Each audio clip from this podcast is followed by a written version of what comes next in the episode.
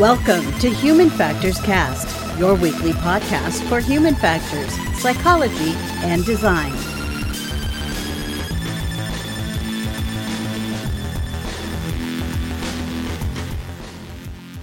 You know, what a just what a wonderful night to podcast. Uh, we we have we haven't done this in a couple of weeks, Barry. You and I. No, uh, it, it, this. It's great to be back. It is great to be back. Uh, it's episode two hundred sixty-four. That's how many of these things we've done. Uh, we're recording this live on November seventeenth, twenty twenty-two. This is Human Factors Cast. I'm Nick Rome, and I alluded to it earlier. I'm here joined today by Mister Barry Kirby. Hey, how are you doing? Hey, I'm doing well. I'm not in a hotel. You are.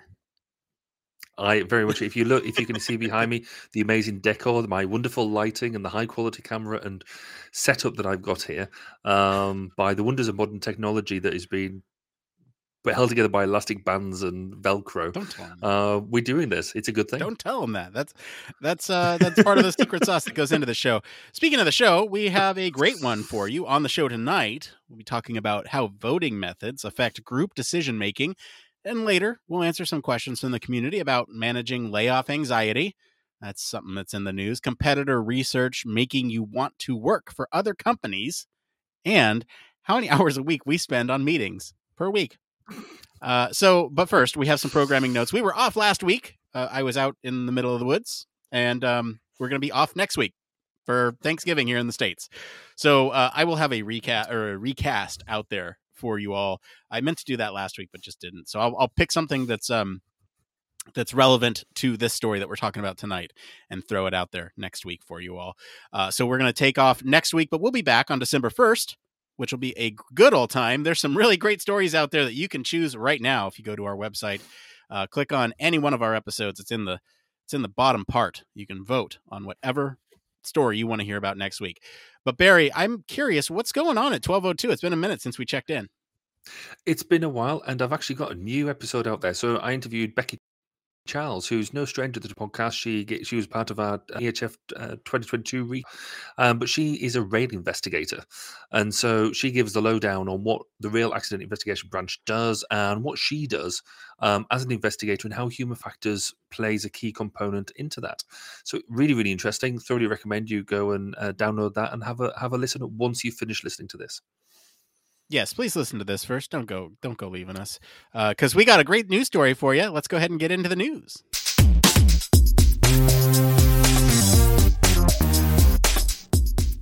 That's right. You all voted uh, for this story. So, Barry, what what is the story this week? And I would like to thank you all for doing it. Uh, the news, the, this story this week is new study shows how voting methods affect group decision making. And so that when groups of, pe- of people need to reach a decision, they will often take a poll to test opinions before the official vote. New research from the University of Washington shows that one specific voting method proved more effective than others in identifying the best choice. In a recent study, researchers found that groups used multi-voting in unofficial votes were fifty percent more likely to identify the correct opinion than those used to, u- using plurality. Plura, plura, oh, there's always one uh, plurality wow. or ranked, cho- uh, ranked choice voting. Multi-voting gives people several votes to allocate across all options. The reality show American Idol uses multi-voting, giving fans ten votes each. They can use all ten votes for their favorite contestant, or split their votes amongst one or two. For this study, students were given ten votes to distribute amongst three choices. The researchers compared multi-voting to other popular voting methods, plurality and ranked choice voting. Researchers found that no found no evidence that discussions in the multi-voting groups varied in any meaningful way from the other two voting conditions. Instead, the benefit of multi-voting occurred before the discussion, as students processed the information more deeply and considered the intelligence more critically. Whilst this may work in other contexts, the researchers don't believe it would work for political elections, mostly because of how taxing it would be to allocate votes across a variety of options. So, Nick, what are your thoughts? Would you like to be able to cast ten votes on this story, or or just one? So a, a couple, a couple things here. Uh, they say it's not would not be great for political uh elections, and that's probably true, but we're probably going to talk at least something about political elections, um and I'm wondering if that meth- if it's because the methodology is just a little too uh, complex for something that should be free and fair to everybody. Um, so I don't know. Also, the the the crazies would be out if everybody got ten votes. Like, you know, yeah. I mean, geez. Uh, but yeah, I mean, I think this this um this is really interesting to me from a psychology perspective, because um, when thinking about voting methods, obviously it's a hot topic right now. There's um. There's a couple ways. There's a big debate here in the States about, do you do ranked choice voting, and when is it appropriate to do ranked choice voting versus plurality, um, and what are the benefits of each? And this is another method that just kind of takes kind of, I don't know, I think the best of both of those worlds, and, and kind of makes it uh, makes a case why it's such a good uh, alternative for group decision making. But Barry, what are what are your initial sort of thoughts on this article? Well, I guess I'd first I'd agree with you. It's difficult not to think of it in political voting terms purely because of the climate and the news that's going on at the moment. Um, but I'm sure we'll get over that. We will talk about it in a lot of detail. Hopefully. I've got a minor concern about the methodology, if I'm honest, that they, when they've done it, they've only used three options to dis- distribute ten votes to. I kind of, my gut tells me that four or five would have been, would have given you a better flavour of how this worked, perhaps. Um, I'm sure they've got some really good reasons behind the methodology why they did what they did. Um, and this is just purely a gut feel. Um, but it is, going back to that political thing, having said we might, we shouldn't touch on it, but it does highlight actually, you know, the, the voting system that you use is really connected to the outcome that you want to get. So you've got to be able to understand um the the weight or the seriousness of the outcome that you want. So they mentioned American Idol. Um actually, in the grand scheme of things, if if your favorite singer doesn't win, um is the world going to end? Well, possibly not. Um so therefore, almost the seriousness of it doesn't matter as much. Um however, if you're voting on something um around, I don't know, your uh, your next political representative, then does the ambiguity there maybe um, influence that may, you know, not give it as much grounding as it should.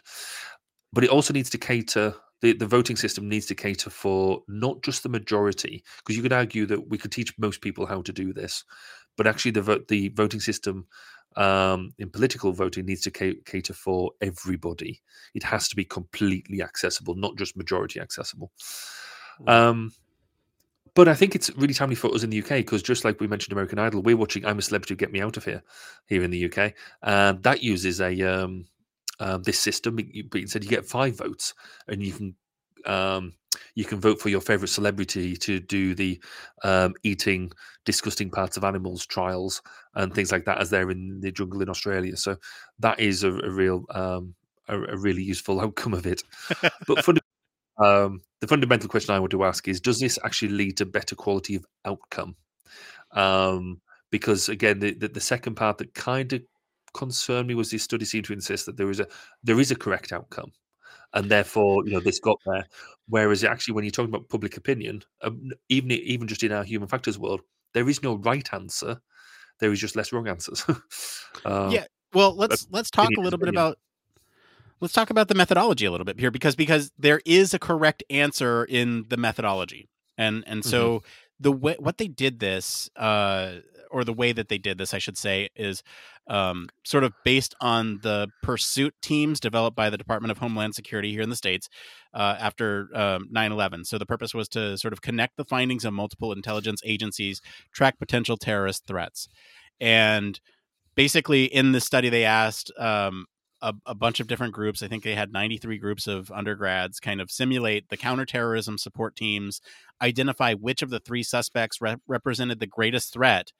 And the students were given information about these terrorists, but no group member had all the information about any one subject. And so students had to share intelligence to correctly identify the biggest threat. So that's kind of how this happened. And in this case, there was a definitive answer. One of these, um, suspects was in fact a terrorist in this study, and there's uh there could potentially be a lot of issues here if we look at um let's not worry about the ethics of this. Okay, were they shown pictures? I don't know. I don't know. Yeah. This is we're just reporting the details here, folks. Uh and so who knows what kind of other things were going on there behind the scenes. What what ultimately is I guess the important thing here is that they found that the correct answer uh, by sharing information with each other, as you know, you might do in a political campaign. There we go, bringing it back to politics. But also, uh, they they shared that information together and tried to make a decision together, and everybody voted on who they thought with all that information ahead of time. So that's how this is working, and I can see this being useful in um, in real life decision making when maybe there's some sort of impasse where um, no one can really come to an agreement in, in a plurality thing, you know, and, mm. and fifty-one percent seems a little too unfair for, you know, literally the other half of people. But um, if there's a couple different psychological things that are going on here when you cast a vote for either one or multiple um, answers in this, I'll just call them answers. I don't want to call them candidates, but if you think about like uh, uh, paths forward, let's say you, like you're in a business or something and you're trying to make a business decision that's a collective decision. Uh, you could do this for like shareholders of, of stock too, right? And give them, mm-hmm.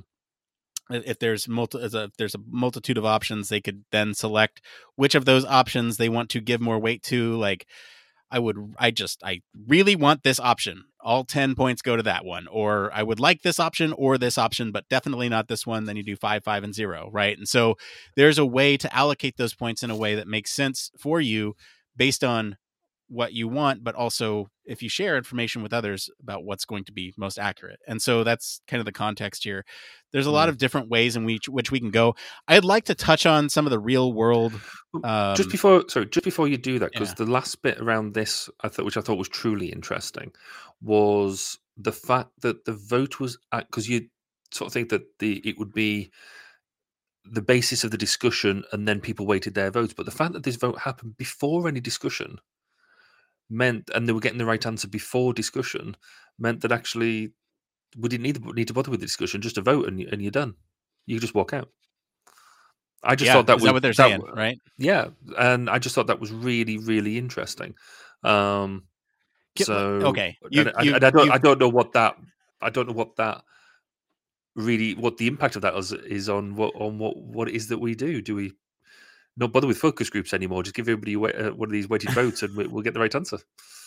Okay, you're jumping into two different pools here. I want. I want to. Ju- okay, sorry. This is that's okay. You're opening up a lot of doors, Barry. You're opening up so many doors. I'm going to open up the first door. Let's just let's just rein it back, and we'll okay, get back to sorry. sort of that performance piece. No, it's okay because that's a really important.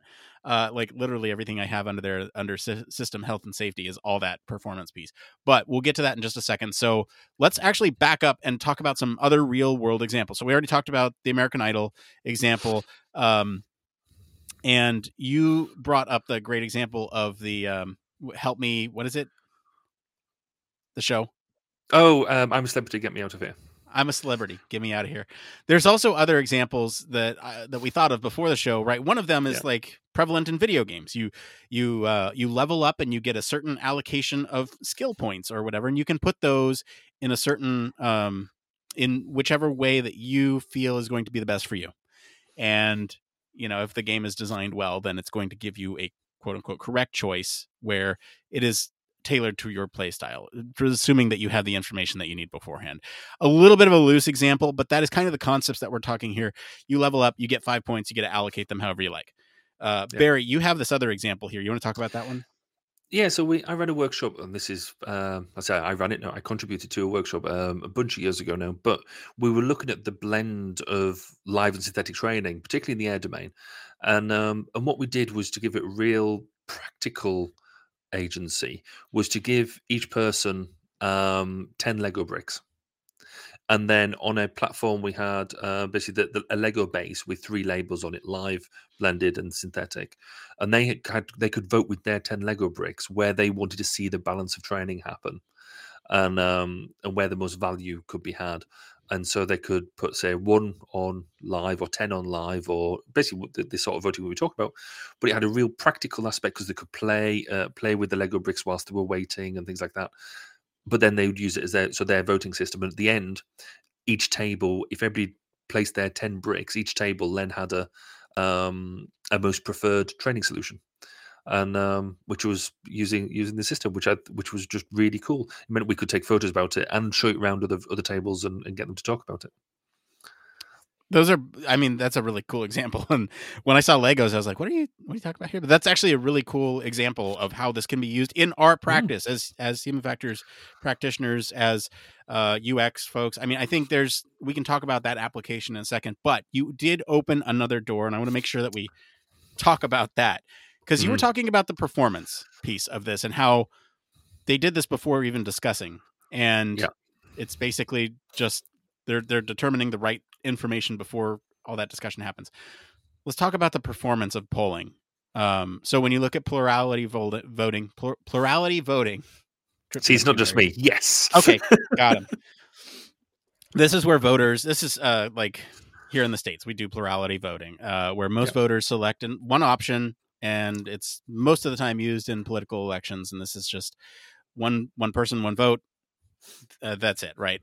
So in, in this case, thirty-one percent of plurality teams, um, so again, we're looking at about one hundred teams, thirty-one percent of them uh, chose the most threatening suspect in the final vote, uh, and about the same as if it were left up to chance. So that's that's interesting to me that that is, uh, this voting in plurality is essentially just leaving it up to chance in a lot of ways.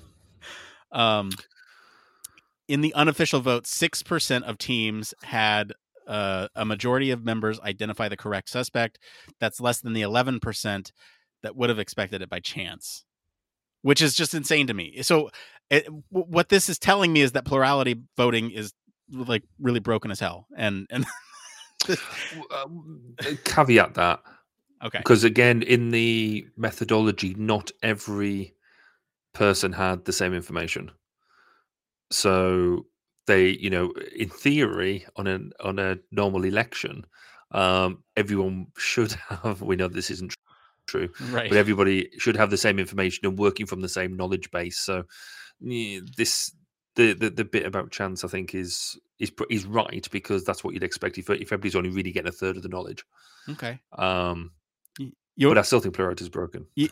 Well, then let's talk about the alternative here. At least in the States, we're getting a lot of talk about ranked choice voting, which is, yeah. um, you know, being voted on. I think even Seattle here, just north of me, um, has voted on it recently to, um, and even my county too has, well, it, it, uh, voted no on ranked choice voting, but, um, basically allows them to list their preferences from first to last. So, um, mm-hmm.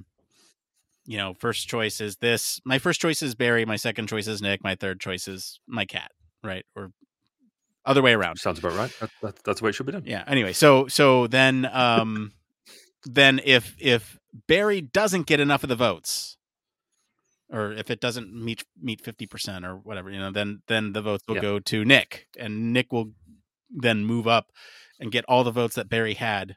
They'll move over to Nick, uh, and then if Nick doesn't get enough votes, then they'll do another round, and then um, you know, all all Nick's votes, which contain all of Barry's votes, will then go to my cat.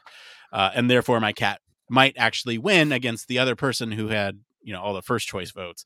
But this is supposed to be uh, a, a, an approach to get the moderation of, um, or the, the middle point between all the candidates, uh, or all the options. It is, but it's also there to make you feel like your vote has had weight. So with the plurality voting, I oh, said it, brilliant. Uh, with plurality vote, didn't say it twice. Uh, with that sort of voting, you know, if your candidate doesn't win, then you've lost. And you and we certainly feel in this in this current um, day and age, and this is not just politics, this is ac- across the piece. If whatever you voted for doesn't win, then you feel like you personally lost. What this option does is allow, yes, you, your first choice might not have won, but your second choice might have. Or your third, if you get all the way down to the bottom and your your your vote had nothing to do with it, then maybe you're just really bad at making choices. Um, but the you know the grand scheme of things, you're ranking, so at least you can say, well, actually, I preferred that one over the other. So it does give you, as a as a person casting the vote, it gives more agency to um, to make you feel in accordance with the outcome, which is interesting, right? Um, we do we do we have that in using. So we have this post, national post called The Police and Crime Commissioner, and we use a version of it for that. Um, and it's interesting seeing that working, um, because I think people, whilst they don't necessarily agree with the position, they quite vote in system. Yeah, well, let's talk about the performance here. Uh, it apparently didn't um, fare much better. Uh, in fact, thirty-two percent of teams identified the correct suspect in the unofficial vote. Um, and so if you look at it, the seven percent of those groups had a majority of members rank the right suspect. Uh, so comparing with thirty-two percent, th- with thirty-one percent of the prior group, um, and they make the point there. We're surprised by the ranked choice voting groups did not outperform the plurality groups. There's a lot of evidence, particularly in politics these days, that ranked choice voting leads to outcomes that are more consistent with the preferences of the electorate rather than plurality voting does. That's why we've seen so many political elections move towards ranked choice voting. But ranked choice voting is generally better at revealing the true preferences of the people and not necessarily getting to the exact right answer. When people are making decisions at work, you're more concerned about getting it right than making sure it reveals what everybody thinks. And I think that's absolutely right, isn't it? That's that's is that I think that's a much better way of saying what I said at the beginning. Yeah. um, because when we're trying to do stuff and trying to get um, you know to an answer, you know, they had um, to a definitive goal. Um, That's not what these. That's not what voting does. Voting gives you um, an opinion, um, and that's what these are doing. So, yeah, I, I completely agree with them. So the the multi voting is where this gets interesting, um, and this is this might be a result of the way that they looked at this. But the multi voting group started stronger, with most members in the thirty percent of groups choosing the most threatening suspect. And what that means, again, for multi voting is that that suspect was one of their ten votes, right? So mm-hmm. they've cho- they they now have more options to use, and so with one of those they have chosen it. Um, and in the final vote, forty-five percent of teams identified the most threatening suspect. So we're up from the thirties to forty-five percent based on this one change of giving everybody multiple votes and allowing them to split them across multiple candidates and weight them appropriately. But, and this, I might get this wrong, I could still flip a coin and have a better result. Yeah. Yeah. I know, because we were against three. No, that's wrong, because we were against three. It's three, isn't it? Not two. So I, I'll take that back. Um, but, um, I mean, when, when you no. when you when you think about group decision making, it, it it's probably a better option than either of the other two. That's, I think, yes. what we're trying to argue here, or that the well, article is well, arguing. Well, well, well, I would say what they're arguing, uh, and I think we're largely agreeing. Um, I think there's because it's interesting because again, I mean, in fact, this jumps nicely into the next article around the way we now perceive voting, um, and you know, actually, we we've said said in the notes here in U S politics, but actually, I would say. Almost worldwide politics. Certainly, it's the experience we have in the U K. Um, how do how do people see polling in of itself? So opinion polls and things like that. How does it? Um, how do we feel that they act, and how do we react to them in our voting um, in our voting activity? Uh, we think that polls are biased um, depending on where they come from and who's pushing them out there, and um, despite the methodologies behind them. Um, that largely most people who are polling do um, publish their methodology about how they're doing it, how they're weighting things, et cetera, et cetera. Um, so, and I'm going to steal your point from this. If if we use this sort of um, this sort of methodology in electing leaders, et cetera, et cetera, would we get better results? Yeah, Don't or know. even or even have a better sense of what's going on in the world, right? Because there's There's sort of these uh, straw polls that happen before mm-hmm. the official voting poll. Um, the vote is the ultimate poll, right? So you have these straw polls, which, like you said, are sort of, some of them can be incredibly biased, um, and some voting polls can be incredibly biased too. Mm-hmm. Um, and then you also have these aggregators that are looking at all this information and trying to get at a more true picture of what's happening, right? five thirty-eight is the one that comes to my mind. Um, and a lot of people have pointed out sort of, you know, gaps in their methodology as well. But over the last few political cycles here, um, there's been sort of a weird mismatch in polling error when it comes to understanding the general thoughts and opinions of the public. And so I'm, I'm, that's kind of the last point here is, would this allow for us to understand a little bit better? Would this move us a little bit closer to that true uh, understanding of the state of everything if we had this type of information or this type of poll when we collected it from somebody? And I mean, it's a little bit more hard to get. It's a little bit more time intensive, but is it, you know, is it more accurate? But again, the I think this goes back to what is accuracy, um, because when we when we when we're working in group decision making um, and things like that, the we are still generally you you you never get into a workshop position where you know what the answer is unless it's a, a study like what's being developed here, or you're trying. There's no way of getting to the end of it and saying, "Oh, by the way, you were all right or you were all wrong. Well done, congratulations." Um, we are still picking out people's opinions. Um, what it, I guess, to there's, I guess, there's an old adage, and apologies to all my pilot friends, um, that if you have a, like, say, five pilots in a room, you'll get ten opinions. Um, maybe, maybe this, um, maybe this lends itself to that that sort of thing a bit more. But it's, I, I think, used in the right circumstances. As I said, I've, I've already used it in, in a particular example. I can I, it has value. It it has agency to make it work, and it allows people to, particularly around those questions where there is um, not necessarily a, a simple right wrong option, not even the answer, but a right wrong option in your head. Um, it's like, well, actually, I I, I favour this one, but I can see how this this option as well has a has a bit of. Um, a bit of value, and I, and I don't want to discount this option, so I'll put like my one brick on there as well, just to show that I've thought about it and I've considered it. So it does allow you to have, um, allow you, I guess, your variety in, in what you're doing.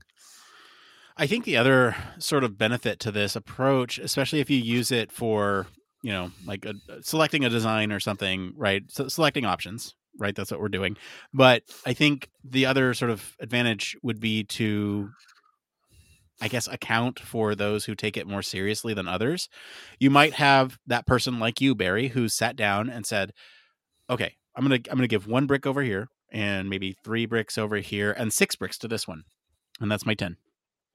And you might just have somebody go, uh, I just like this one, ten. And you know, they yeah. don't really put thought into the other ones. Like, this is the one that I like. I'm just going to stick with that one. If for them, it's effectively a binary poll, but then you also might have the other people that are like, I like these two. I'm going to go five here, five here. I don't really have a preference. Those two are it.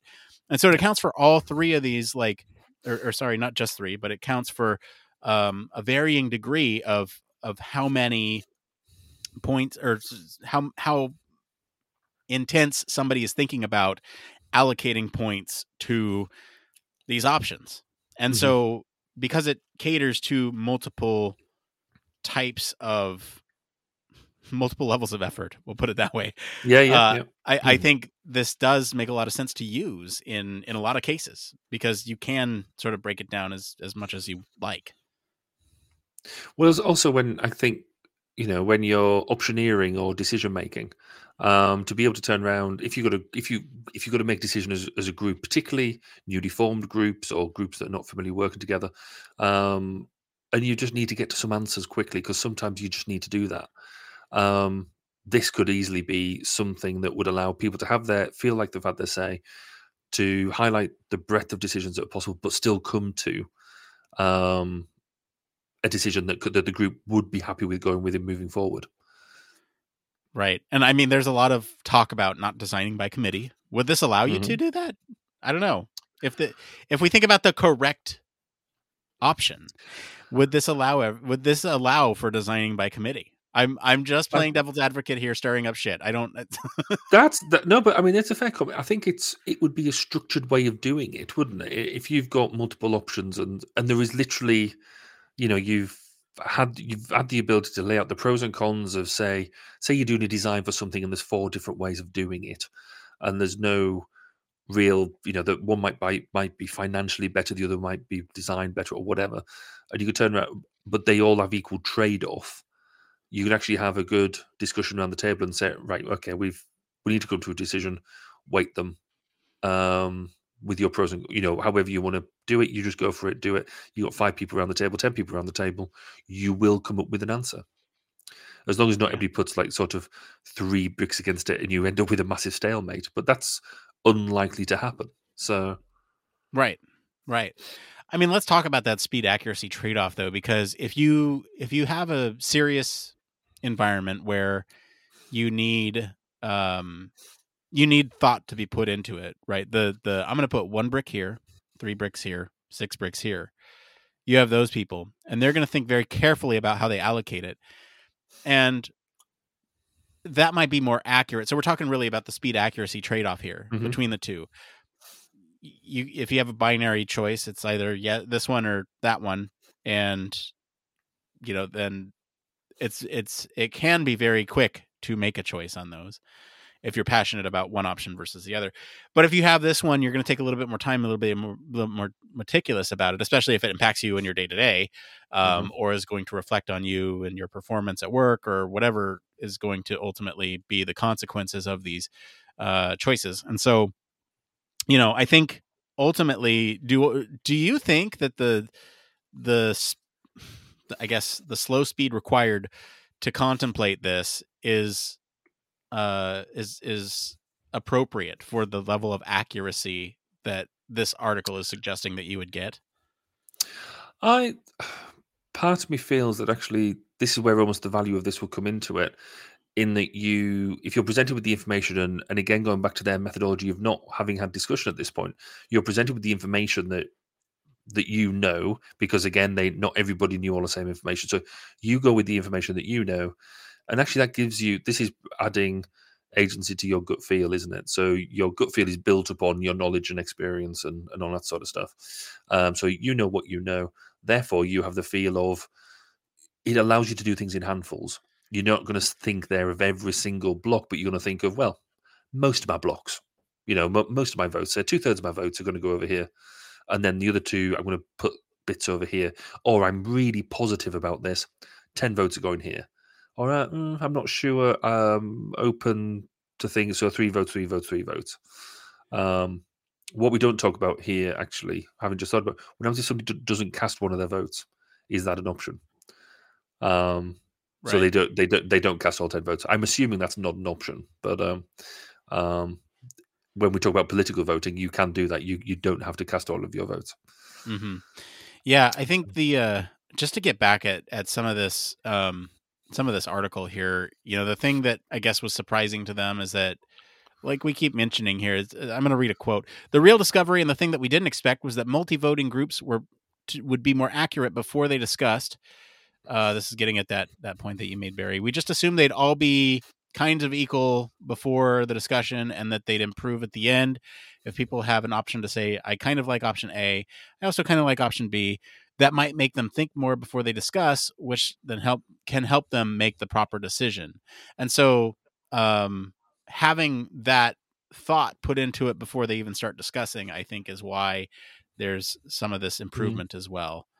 Um So, but, but yeah, I think, I think there's a lot of practical use for us in our day to day. And I, I'm certainly going to use this if I can find a software that does it reliably and quickly uh, and in a way that's easy to use. Cause that's the other part is how do you explain this to somebody in a quick and easy way without having to sit down and go, all right, so you have ten points, you know, vote as many times as you'd like for the thing that you want. You can use all ten points. Like it just seems a little complicated for something that you want to get snappy feedback on.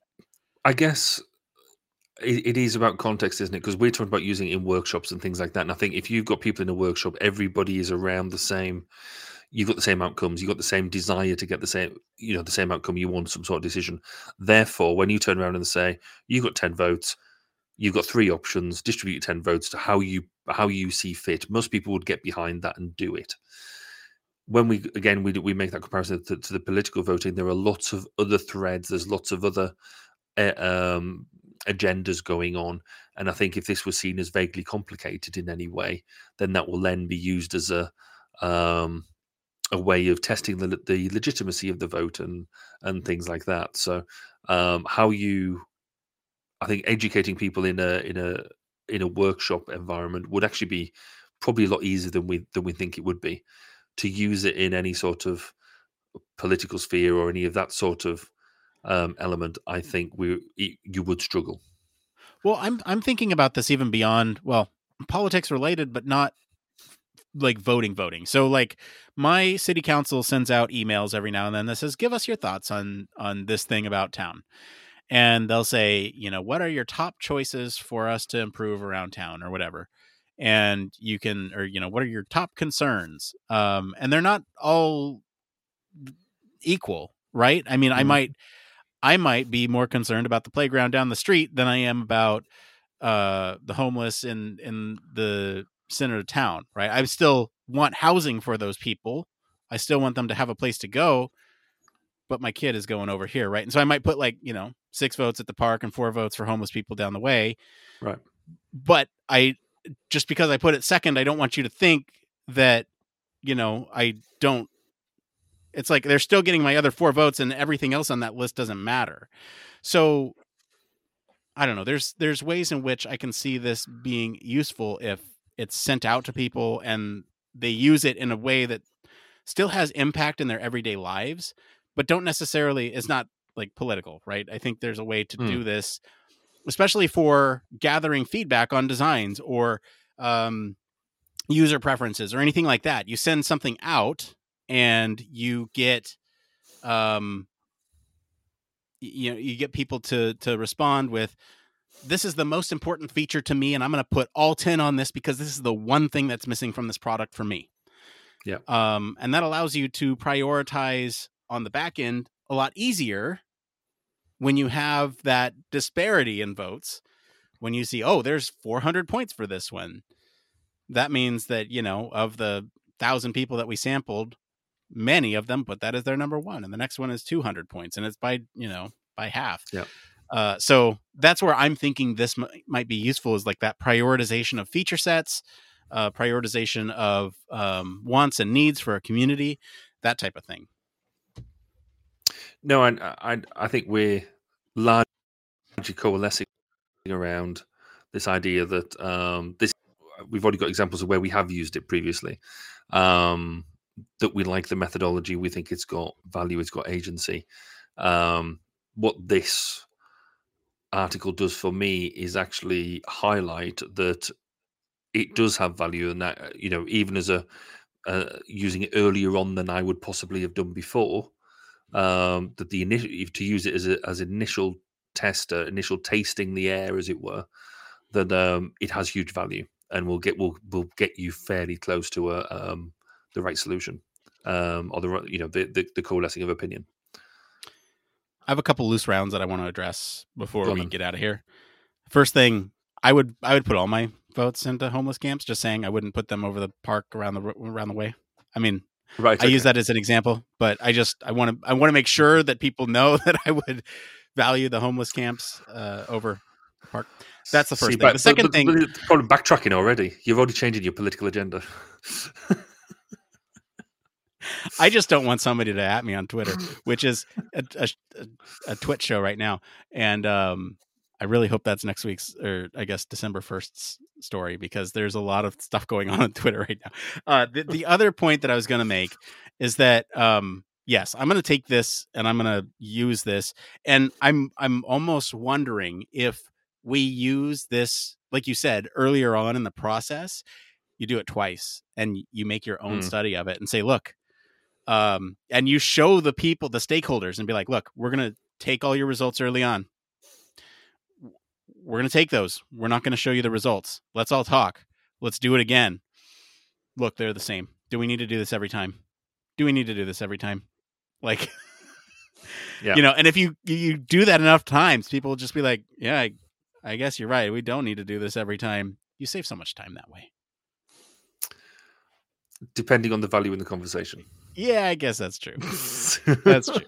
Do you have any other loose rounds that you want to talk about before we get out of here? Uh, I, it's really interesting. I think it's a, um, I, it's nice to see some, because we do often talk about, um, I guess, some really basic uh, papers at times or articles that just seem to fill the gaps in our knowledge, um, or, or put some evidence behind what we knew, kind of already knew already. Um, whereas this has actually this the, the whole nuance behind that about when you time that vote, I think has been really enlightening and a real game changer. So it's quite nice to have what seems like a really basic article that's actually got a bit of nuance behind it that could change the way that we work. So good choices. Yeah. That is refreshing. Thank you to our patrons this week for selecting our topic, and thank you to our friends over at the University of Washington for our news story this week. If you want to follow along, we do post links to all the original articles on our weekly roundups and our blog. You can also join us on Discord, where we post those. You can do all the discussion on those stories and much more. We're going to take a quick break. We'll be back to see what's going on in the Human Factors community right after this. Human Factors Cast brings you the best in human factors news, interviews, conference coverage, and overall fun conversations into each and every episode we produce. But we can't do it without you. The Human Factors Cast Network is one hundred percent listener supported. All the funds that go into running the show come from our listeners. Our patrons are our priority, and we want to ensure we're giving back to you for supporting us. Pledges start at just one dollar per month and include rewards like access to our weekly Q and A's with the hosts, personalized professional reviews, and Human Factors Minute, a Patreon-only weekly podcast where the hosts break down unique, obscure, and interesting human factors topics in just one minute. Patreon rewards are always evolving, so stop by patreon.com slash humanfactorscast to see what support level may be right for you. Thank you, and remember, it depends.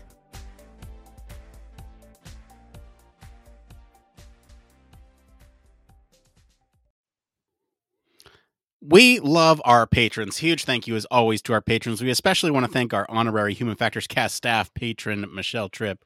Uh, our Patreon crew uh, really does support the show from the ground up. We spend so much time and resources and money out of our own pocket to make this thing happen. Um, and uh, whenever we get any level of support, it truly offsets some of that. And uh, we genuinely can't thank you enough for all that stuff. Um, this is the part of the show where I like to talk about some of the other stuff that we have going on. We have a website that you may or may not have visited. If you haven't visited ra- lately, go check it out. We have all sorts of fun stuff over there. And yes, it is our episodes. Those are up there. But um, with our episodes, we got a lot of uh, sort of detailed show notes that you might not necessarily know. So we have uh, links to any guests that were on that week, uh, embedded YouTube videos. So you can see, um, you know, how handsome Mister Barry is uh, over here. And, um, you know, if if you're regularly an audio listener, you can kind of see our faces and if our voices match up to those faces. Uh, but but beyond that, I mean, there, there's a lot of really cool things that we do on our website that you might not be aware of. We do news roundups every week. I mention those every week on the show, but I want to specifically call it out here. We do a weekly roundup um, of news around the human factors world. And so we kind of break it down, top stories and, uh, you know, just like Human Factors News, which is kind of one-liners, but you can check them out. We put the links all there for you. It's a collective resource for you all. We do those monthly as well. Uh, we also have deep dives on our website. So, you know, how uh, how human factors and the Olympics go together, or uh, deep dives into some of the episodes that we've actually had on the show. We go much more into depth on the website. We have guides and reviews coming out very soon. Uh, like I said, info on guests that have been on the show. So all of our H F E S coverage has a ton of information about our guests. You can go find more about them there. Ways to submit your own stories. If you are a researcher, a student who has a story in human factors that you want to submit to us, we automatically take all the stuff out of paywalled content out of our sources because we want it to be free and accessible to everybody. And so if you have something that's that we can share that is perhaps behind a paywall, let us know. We'd be more than happy to do that for you. Uh, you can also search our entire catalog of episodes, videos, and our short form format, uh, short form content. So we have all the YouTube shorts, the Instagram uh, reels, whatever you call them, TikToks, the, whatever, whatever them kids are calling them these days. We have those all searchable on our platform. If you want to search all that there, it's cool. Uh, we got conference recaps on there. We got a ton of stuff. That's what I'm trying to say here. If it's been a minute since you checked out the website, go take a look. human factors cast dot media. Uh, that's it.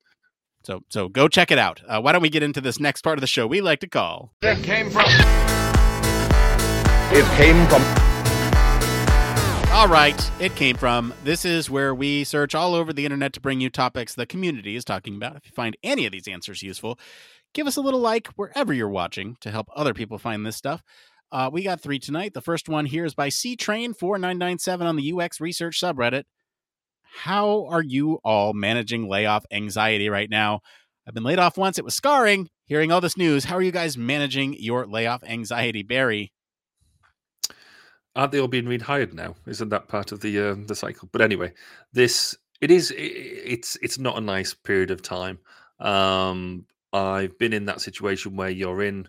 You know, there's going to be a lay- layoffs happening, um, and I've I've been laid off myself. Um, But you've got to look on the on the positive side of it, and that's all you can do. You can't just sit and um, keep trying, like sort of keep that that you know grip on that job. Get out, start do start looking at the positive side of things. I I was absolutely gutted when it happened to me, um, for on a whole bunch of reasons, but genuinely was one of the best things that ever happened. If I It, it, it sprungboarded me into actually doing, um, still in the same domain, different company, and and was just just blew my career up in a really positive way. Nick, what about you? Have you been in this in this position at all? Thankfully, I've not. Um, knock on wood, with everything going on right now.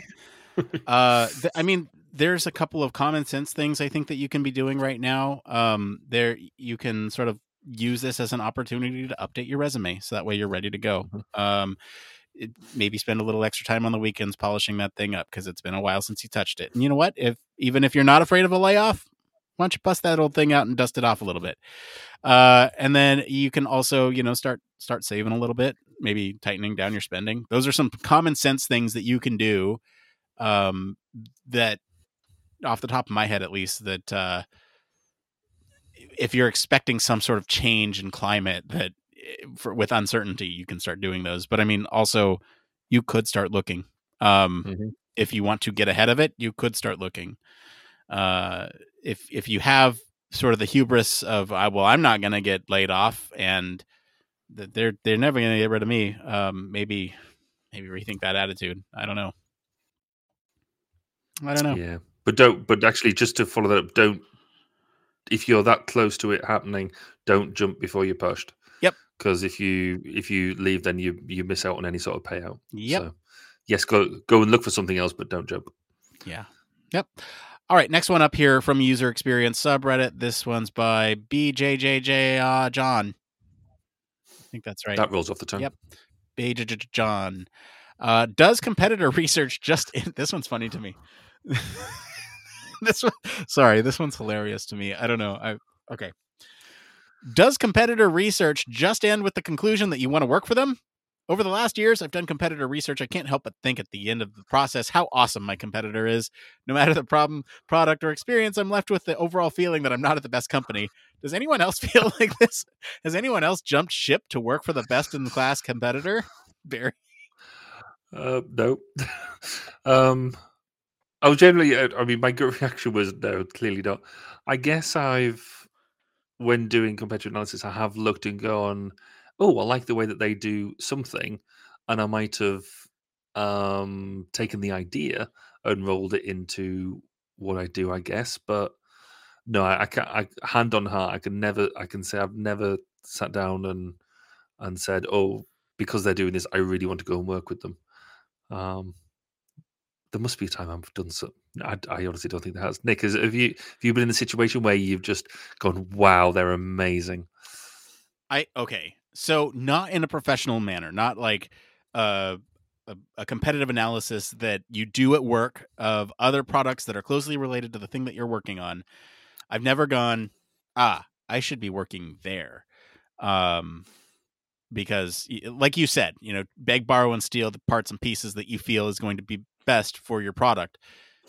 I have done sort of the, um, I don't know how to, like, basically the everyday interactions like, oh, that they're doing something cool. I, I, I'd like a job there. That'd be kind of cool. Mm-hmm. But I haven't done, not, not with a competitive analysis. No, that one, just this one just tickles yeah. me a little bit. I've, I've generally just lusted after companies that um, are like, yeah, exactly. Oh, if they offer me a job, I'd I'd, I'd, I'd jump jump at the job. Uh, the, and actually, long-term listeners to to this podcast will know exactly which company I'm talking about. Um, but yeah, not not after doing not after doing actual work. Yeah, exactly, exactly. So no, Um, next one here is, again, the user experience subreddit by Lipino. Uh, they write, how many hours do you spend on meetings in one week on average as a remote U X product designer? I'm going to add in researcher, human factors engineer. It's all the same here. Well, not all the same, but it all counts. Barry, uh, w- uh, in a week, how many hours do you spend on meetings in a remote setting? In a remote. So, yeah. So if I'm, so if I'm working a thirty-seven hour week, which is kind of our sort of standard, though I, I generally do a lot more than that. Um, I would guess at least fifteen. I would say a good around fifteen up to about half the time I'm probably on remote meetings, particularly now after uh, post-COVID. Um, yeah, I think that'll be about right. I, yeah. I I don't want to put a number to this because it's going to it's gonna be a depends for me. Um mm. There it is, right? There's the button. Uh, so it will depend on which phase of research that you're in. If you are conducting user interviews, it's going to be like halftime. It's going to be even higher, potentially seventy-five percent of your time. You know, in a forty hour week, you're on calls for thirty, thirty hours of them.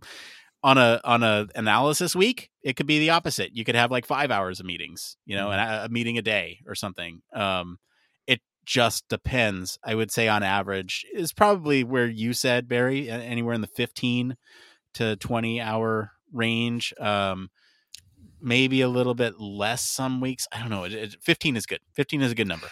I've been, I mean, the only reason I've got a slightly decent answer to that at the moment is because I've been doing some resource planning um, for myself, and what I've had to do to deal with the, the ebb and flow of what we do. I've, I've kind of think that we work in three month cycles. Um, in terms of the way that projects run.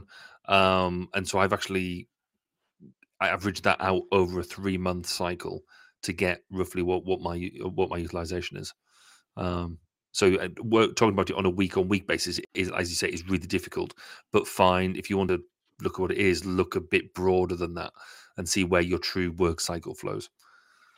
Yeah, that's a good point. I know some software will tell you as well. Um, you know, Google Calendar, I think, tells you, and I think uh, mm. Microsoft Teams tells you, hey, you spent this many hours on work last week or in meetings last yes. week. So they, they, they're sensitive to that, and they want you to work more and talk less is ultimately what that's coming down to. All right, uh, getting into this last part of the show. It's just one more thing. One more thing. Barry, what's uh, what's your one more thing? Well, yeah, I'm so shocked that we've made it to the end of this and the technology's held together. Um, my one more thing this week has been, uh, we sort of men- mentioned um, Twitter earlier on. Um, obviously, different people are um, looking at alternatives, and I trialed Mastodon this week, um, to, which is a, um, a federated um, social media platform, um, which all the, um, as they call it, the, all the lefties are going to. And um I found it incredibly difficult to use. Um, the idea of, of you have to do so much pre-prep to get any sort of meaningful newsfeed. Uh, I found it really difficult. So I think I'm missing a trick somewhere. I'm clearly not using it properly. But for the idea of what um, already your social media feed has, not just Twitter, any social media as a, as a main feed that has stuff that the algorithms push you away. What they're trying to do here is trying to get you to almost develop your own algorithm by by doing these selections, but it's so difficult to get into. So I would encourage anybody else to go and have a look at it and see whether you whether I'm just being completely moronic over it um, and just missing something simple. But for being the the next big thing, I've got a long way to go. Yeah. Anyway. That's mine. What, what about you, Nick? What's your one more thing? Well, I was mentioning last week, or not last week. Last week was the thing. The week before, I was going to be in the woods alone with my family with no internet during election night. And wouldn't you guess? Would you like to guess what happened? I got a little signal. I got just a yeah. little signal. So just enough. I was just enough to refresh Twitter every couple minutes to see what was coming in. Couldn't stream video, but I could certainly sit there and refresh every five minutes. And that's what I did. Uh, my, my, my wife and son went to bed super early because it was a long day of driving. And, um, you know, so I just sat there with the fireplace on and uh, in in the dark with my Twitter feed on, just refreshing in the middle of the woods. that was that was me, and uh, it was it guy. was definitely a different experience for election night than I'm used to. Like I said, I usually have up my three-headed monitor display with something over here, something over here, something there, T V on, streaming, phone on, different resources, just going, going, going, trying to figure out the latest. Uh, it still worked out okay. Um, but yeah, it was uh, it was harder to track the like weird counties, but there are still some like yeah. races that are super close that are uh, still potentially coming in. Anyway, cool. that's uh, that's it for today, everyone. If you like this episode and enjoy some of the discussion about decision making, I'll encourage y'all to go listen to episode two forty-two, where we talk about how top reviews can help sway consumer decisions. I'll actually throw that as the uh, the recast for next week, so stay tuned for that. There you go. Comment wherever you're listening with what you think of the story this week. For more in-depth discussion, you can always join us on our Discord community. Visit our official website, like I mentioned, tons of cool stuff over there. Sign up for our newsletter, stay up to date with all the latest Human Factors news. If you like what you hear, you want to support the show, a couple ways you can do that. One, thank you, just keep listening. That's that's what you can do. Uh, you can always leave us a five-star review. That actually helps out with uh, some of the folks looking for other shows to find. Leave us a five-star review. It'll help out. Tell your friends about us. That is something that will really help the show, uh, and that is free for you to do. Hey, have you heard about Human Factors Cast? It is a cool podcast where they talk about things like voting and, uh, uh, I don't know, some other cool stuff. Robots, A I, uh, decision-making. It's all there. It's a cool show. Tell your friends. And if you have the financial means, you can always support us on Patreon. We'll never say no to your money, and we will appreciate you forever.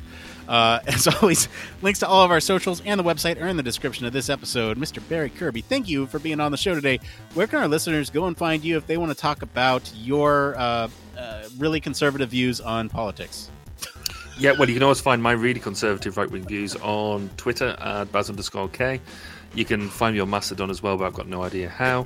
Um, to you can, but if you want to listen to some in-depth uh, interviews with players in the field of human factors in and around um, in and around the domain, then come on to my podcast, twelve oh two Human Factors Podcast, twelve oh two podcast dot com. I may have pushed him too hard, folks. He's going to be on Truth Social by next week.